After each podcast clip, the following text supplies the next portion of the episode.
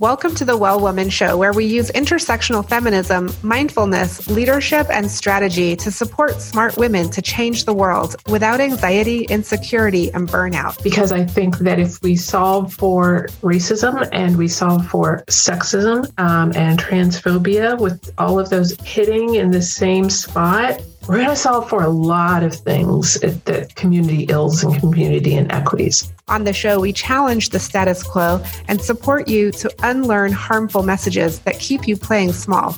I think that if we center Black women and improve the lives of Black women, I think actually everyone's lives are improved by that. So you can activate your superpowers and live with joy, confidence, and ease.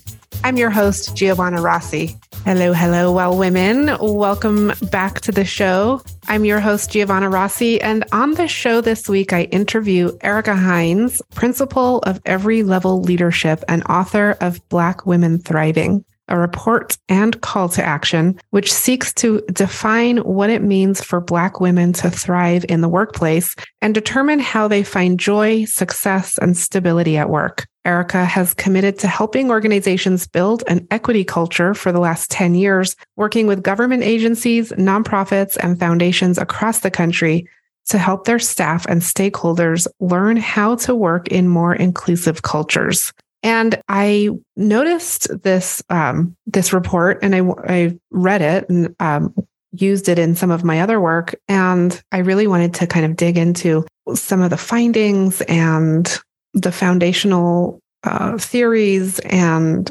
so I invited Ericka onto the show to talk about this report and call to action. And uh, this is a great conversation. I want to tell you a little bit about the report just as context. One of the main findings was that Black women have the highest rate of workforce participation among all women.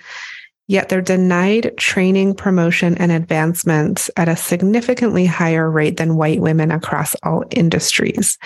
So the findings are based on a survey of over 1,400 Black women and gender expansive professionals working in the public sector, private sector, and nonprofit organizations across the US. And the key areas that she looks at are belonging, burnout, connectedness and trust, work performance and job satisfaction, compensation and earning potential, promotion, and access to mentorship. So, if you are an employer out there listening, some of the ways that you can start engaging with this work is you can start by looking at your own data in your organization, but you can also ask some of the planning questions that she includes in the report. And we'll link to the report at the show notes, wellwomanlife.com slash 303 show. And Ericka offers a lot of information and a structure for engaging in this work. And so I hope you enjoy this conversation. As always, as always, all the links and information are at wellwomanlife.com slash 303 show. And the Well Woman Show is thankful for support from the Well Woman Academy at wellwomanlife.com slash academy. Join us in the Academy for community, mindfulness practices, and practical support to live your well woman life. Now to my interview with Ericka Hines. I'm speaking with Ericka Hines. Welcome to the show. Thank you. I'm excited to be here and to get into a good discussion with you. Yeah, me too. And so, Ericka, I would love to just begin by having you share with listeners who are you in the world today?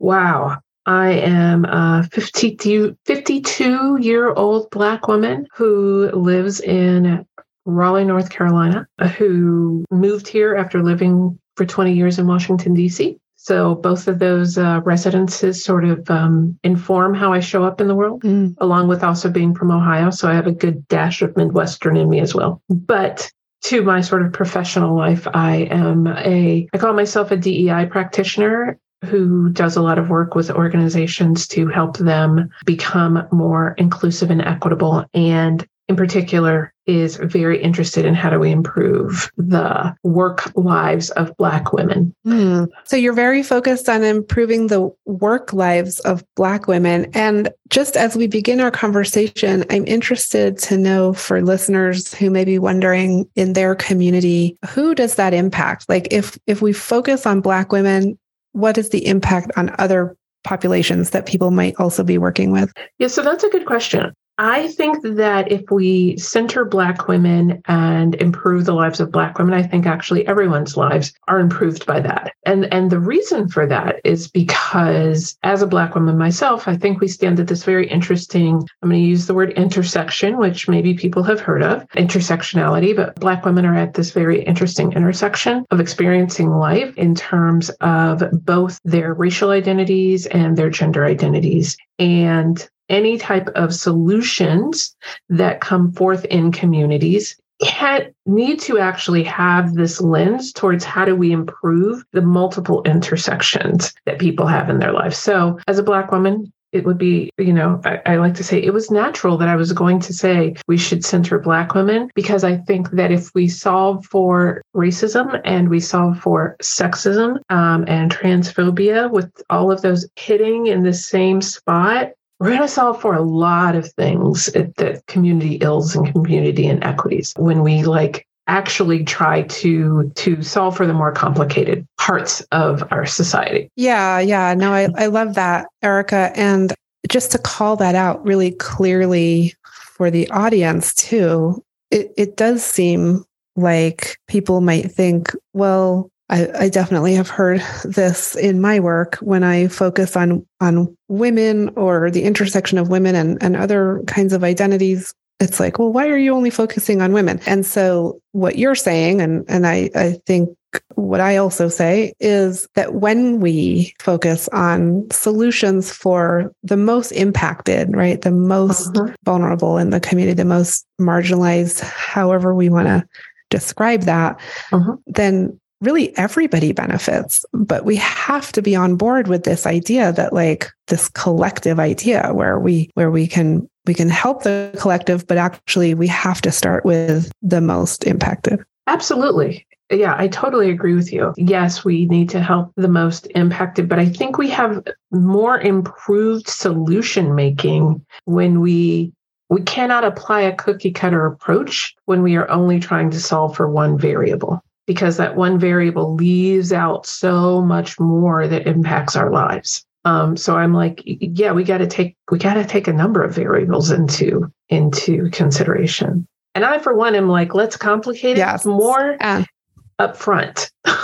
okay, and Ericka, you focus a lot on what does it actually mean to thrive at work, and what does it mean for Black women to thrive at work. And so I know you talk about this a lot in the report and in the research that you do. Um, but can you just ha- tell listeners what does it mean to thrive at work? Sure. It was very important to actually have a working definition of what is thriving before we could say how how was my how is my workplace like not allowing me to thrive so the definition of thriving that we use is based upon research done 15 years ago and it says that thriving at work means an individual experiencing both vitality and a sense of learning and in the workplace that leads them to have a, a, positive experience at work, feeling as though overwhelmingly they're having a positive experience at work. So it was that combination of vitality, experiencing vitality, feeling vital, feeling excited, feeling like you're making a, a, a good contribution, plus feeling as though you're learning or you're taking the learnings that you have that you're excited to use, right? Because I like to distinguish between there are things that we all learn at work that we have to use that we don't love. That is not the type of learning that I'm talking about, but that you um, the learning that that you have or that you know seminar that you're taking at work that you are putting that into use and you feel like you're making a positive contribution and you are also having a positive work experience. Okay that's helpful. And where does autonomy on the job come into that definition? Because it seems to me to thrive also would would be to be able to have some self-determination or or like auto- autonomy you know kind of in your job. Absolutely. Yeah, absolutely. I think the autonomy piece, when I think about it, is uh, a bit baked in to the ability to is is around the learning piece like how can I, I when i think about folks having the autonomy to use all the talent that they have all of the the experience that they have and being given the autonomy to do their work or solve that big problem in a way that kind of brings all of the goodness that they have into their their daily work lives. I think that people feel really good about that. And i and i often think about autonomy as when i am consulting with organizations i often think about autonomy as saying maybe there isn't one right way to do everything and maybe we need to give people the autonomy to reach the same goal but the path doesn't have to look the same yeah, absolutely. And so the Black Women Thriving report, Ericka, one thing I really love about this report is how it really offers so many solutions that are kind of central to how we operate in the workplace rather than offering a separate program like oh oh this sort of side thing that you could do like you may or may not opt into i think that a lot of DEI, diversity, equity, and inclusion efforts are sort of these side projects. And so, how do you see this work that you have created and, and the call to action that you're issuing in the realm of like DEI efforts or side projects? I can say strongly that I'm vehemently against that being the way that organizations should be viewing this work. And I believe, and the, there was a definite, you're right, point of view about believing that the work around Black women thriving and DEI work that I do believe like thriving to me it should be in that like diversity, inclusion, thriving, equity. Yeah. Uh, but that true inclusion and equity are going to come from when organizations begin to embed the principles, the practices, the behaviors, and the skills and change their policies so that DEI is how they run. It's not something that they, it's not a playbook that it is it is a part of their standard standard operating procedure. And i think we probably I will, I will say this about myself and i might assume it about you. The mindset shift that it takes for for an organization across sector to do that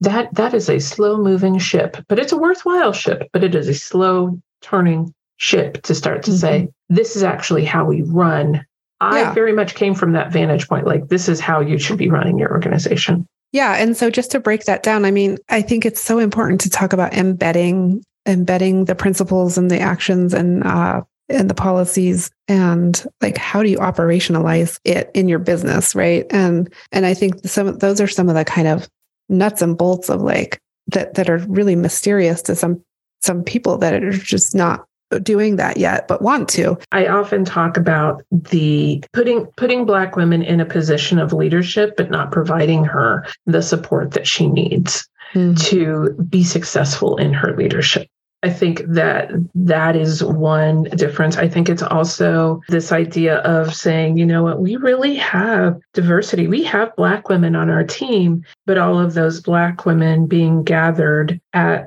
the bottom of the sort of like hierarchical organizational chart. That is not actually a commitment to being equitable. That is um, solely being focused on representation. And it is important for all of those Black women to thrive.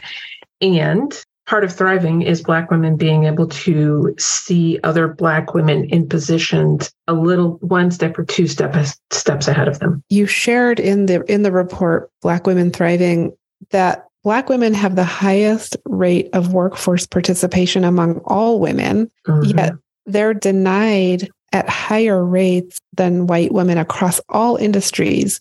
They were denied training, promotion, and advancement. And I think that's just such a clear picture yes. for people to really understand like you know what you're really targeting here in the report and some of the solutions that you're offering yes exactly you know i think it is so clear to me that every sort of argument or criticism that i've heard about not necessarily black women but more being about like we can't find black women who can serve in these roles and and you know we just don't have enough in our sector and i don't buy any of that number one. I think about promotion because that, that's something that everyone talks about. And it's like, you're telling me you can't, can't promote Black women in your organization because maybe they're not, they don't have the skills. I don't buy that. Or they don't have the degrees that you want. I don't buy that. There's more at play here sort of tied to that around Black women is also the need to break out of thinking about our help and allying with Black women as like giving them that hand up that they need. It's like, no, we are duly meant to be in these positions, yeah. these higher positions. I just want to share with listeners the, a few of those things that Ericka includes in here are things like access to mentorship, promotion, you already talked about compensation and earning potential, work performance and job satisfaction, connectedness and trust among work colleagues, burnout and belonging. Of course, you could pick any one of these and and really dive deep into them, but is there something that you would like to share with people that is like maybe a first step? Like what do they what, what could they start with? If an employer is listening here today and wants to dive in? I think the first place to start and maybe it's because i'm such a data head is to look at your data. I think our report one of the first calls to action is look we have data about black women have told them that their their what their experience is. Does this compare to data that you have about the black women's experience in your company. And if you can't answer that you even have that data, that's like actually step 0.5 get said data then look at it i really think that that's the first step yeah i agree it's like we can say it's just the right thing to do is to care about people but actually when it comes to businesses they do want to see that it helps their bottom line and and it does how has your call to action been received? And have there any have there been any surprises? Oh, there have been surprises. So I have yet to receive any pushback around the idea of talking about thriving, getting clear on what thriving is. You know, what I have received is lots of questions around, okay, you centered Black women, why not all women? Or the more interesting and part that kind of delights me is having other having women of color say i know this was centered on black women but like this is my experience as well which to me is like even more credibility about why this needs to i mean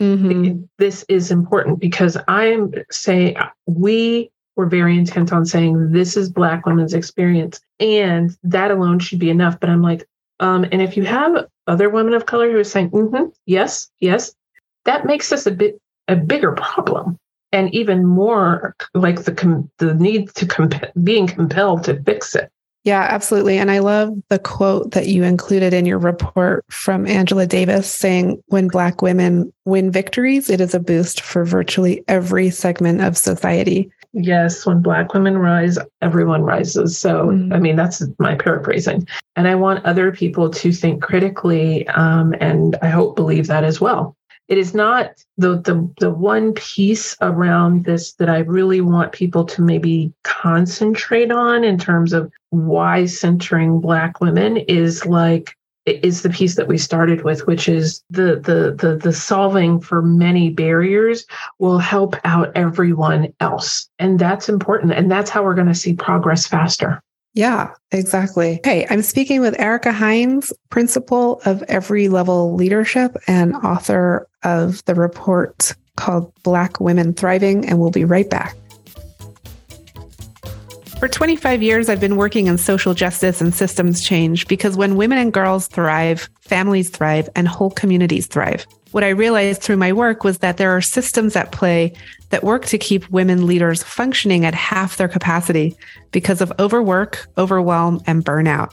The very nature of our linear strategic systems of power that have worked so well for so many high achieving women are the exact reason we're crashing and burning at such high rates. So we end up with highly capable women leaders who are unable to realize their potential, whether it's in their health, their relationships, career, prosperity, or social impact.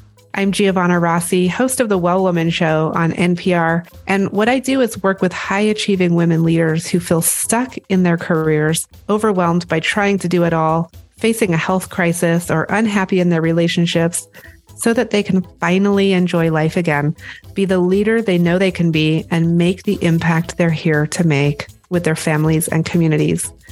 It's my mission to use a feminist lens and the Well Woman Life framework to challenge the status quo and dismantle systems that work to maintain unequal power so that all women can thrive as leaders in their communities and families. Get started on your Well Woman leadership journey by applying for the group program at wellwomanlife.com/academy. We're back on the Well Woman Show with Ericka Hines, principal of Every Level Leadership and author of the report Black Women Thriving. And Ericka, we're going into the segment called Superpowers for Success, which really lets listeners in on sort of who you are and how you came to be the woman that you are and the leader that you are. So I'd love to ask you, what does success in life mean for you? That feels like a, a, a very in the minute question, um, meaning like I think it means different things. Mm-hmm. So, right now, I think success for me means it has always meant having a positive a positive social impact in the world. I have always been a social change person, um, even so much as having the first name of this business be called Social Change Diva. Mm-hmm. So that is definitely a big part of my success. The second part of thinking about success from a very uh, personal aspect is retirement. Mm. is is doing giving of myself not to the point that I feel like such exhaustion that I can't enjoy my life. It's like, how do I? I, I want to retire. I, um, not now. Right. You know, we're talking a good amount of time, but um, I give a lot of thought about about how much impact I want to have in the world, and when I want to pass that off to someone else. Mm-hmm. Okay, and when did you know you were really good at what you do? I knew that I was really good when when people said that I didn't know, told me that they knew about me um, and that it was a positive way that they knew about me. I knew that there were that the work that I do was and is respected when folks would get in touch with me and it wasn't because my friend's friend's friend told them. Right. Um yeah. Okay. And Erica, can you describe a personal habit that contributes to your well being so you can do all of what you do in the world? I think a personal habit that I have is kind of checking in with the, the, the the people that I consider touchstones in my life every day. And I have a person who I consider to be my work wife um, that we check in every day. Um, and then I also have my partner who he would argue that I check in with him every day, but I think I do. and these two people are sort of in terms of like work and personal life, they're they're touchstones to go like, okay, I've I have interacted with both of those people. All right. I think I'm good yeah. to go about my day. And, and also to have their insight into things that are sort of in the middle of my brain. Mm. Yeah, we all need those people. What superpower did you discover you had only to realize it was there all the time? So, the superpower that I realized that I had is that um, I I exude a, a lot of strength um, and emphaticness that sometimes I don't realize is there. Um, and I have this ability to be in conversation or in meetings as this like very grounded, strong voice when um, I used to think I was like, oh, I'm just expressing my opinion. Uh, you know, I, am just I'm just a person, one person here. Um, but I had so much reflection back that people were like, you felt very strongly about this, and so yeah, we really paid attention to what you were saying because you said it with such strength in your voice. Mm-hmm. Um, that was not a superpower that I realized that I had, but now I do. Mm-hmm. And sometimes I feel as though, um, not because I, I sometimes will calibrate it, not to make people feel comfortable, but to let people know that I'm thinking rather than deciding, if that makes sense. What advice would you give your younger self, say 25 or 30 year old Ericka? Um, take anxiety meds now. Don't wait a minute longer. Is that what you? Don't wait until you're 45 and highly functional and anxiety, you know, sort of mm-hmm. uh, have a high level of anxiety. Like take take anxiety meds when you're 25 and not think that oh this is just like the way of the world is to mm-hmm. feel as though your brain is on a hamster wheel get more sleep. Learn how to sleep uh, is the other piece of advice i would give myself. Okay good. And do you identify as a feminist? I do although i put black feminist in front of that. Yeah. And what does that mean for you? It means that I mean, first of all, the learnings that I really have come to rely on have come from other Black feminists. Uh, you know, Angela Davis being one of those, the uh, Combahee Collective being another one, which is um, really this idea of doing something for ourselves that impacts the collective, mm-hmm. which is also an underlying belief inside of Black women thriving. Thriving. There's like all of these underlying beliefs that are in there in terms of the approach. But I, I, black women, um, really in history, their success has been um, really about how do we make the community better um, how do we make decisions that impact the community because i am a part of the community not mm how do I make decisions about myself so that I am positively affected and the community can do whatever right. the community has to do. So, yeah, good distinction. And last question for you, Ericka What are you reading right now? What's on your nightstand? I like to say that Same. I'm a book. I love the collection of the book. It's the reading of the books. So I'm actually reading from a few books right now. One of them is is the sequel to a YA. It's called uh, the the book is called Bloodmarked, um, and it's like a YA, uh, you know, young adult mm-hmm. fantasy series. So that's one thing that I'm reading. But then the other thing that I'm reading is The Art of Coaching, which is how do we make sure that we have an equity focus in terms of our coaching of mm. individuals. So Okay, good. Well, we love to hear what our guests are reading, and we'll link to those in the show notes. Ericka Hines, it's been such a pleasure having you on the show today. Thank you so much. I really appreciated this conversation. I want to tell you about a cool new product from Well Woman Life, which is the 2023 Planner. Now, this has been in the works for a long time, and we've been using it in the Well Woman Academy, but now for the first time, it's available for purchase from the wider community. You can go to wellwomanlife.com slash planner to find out more about that.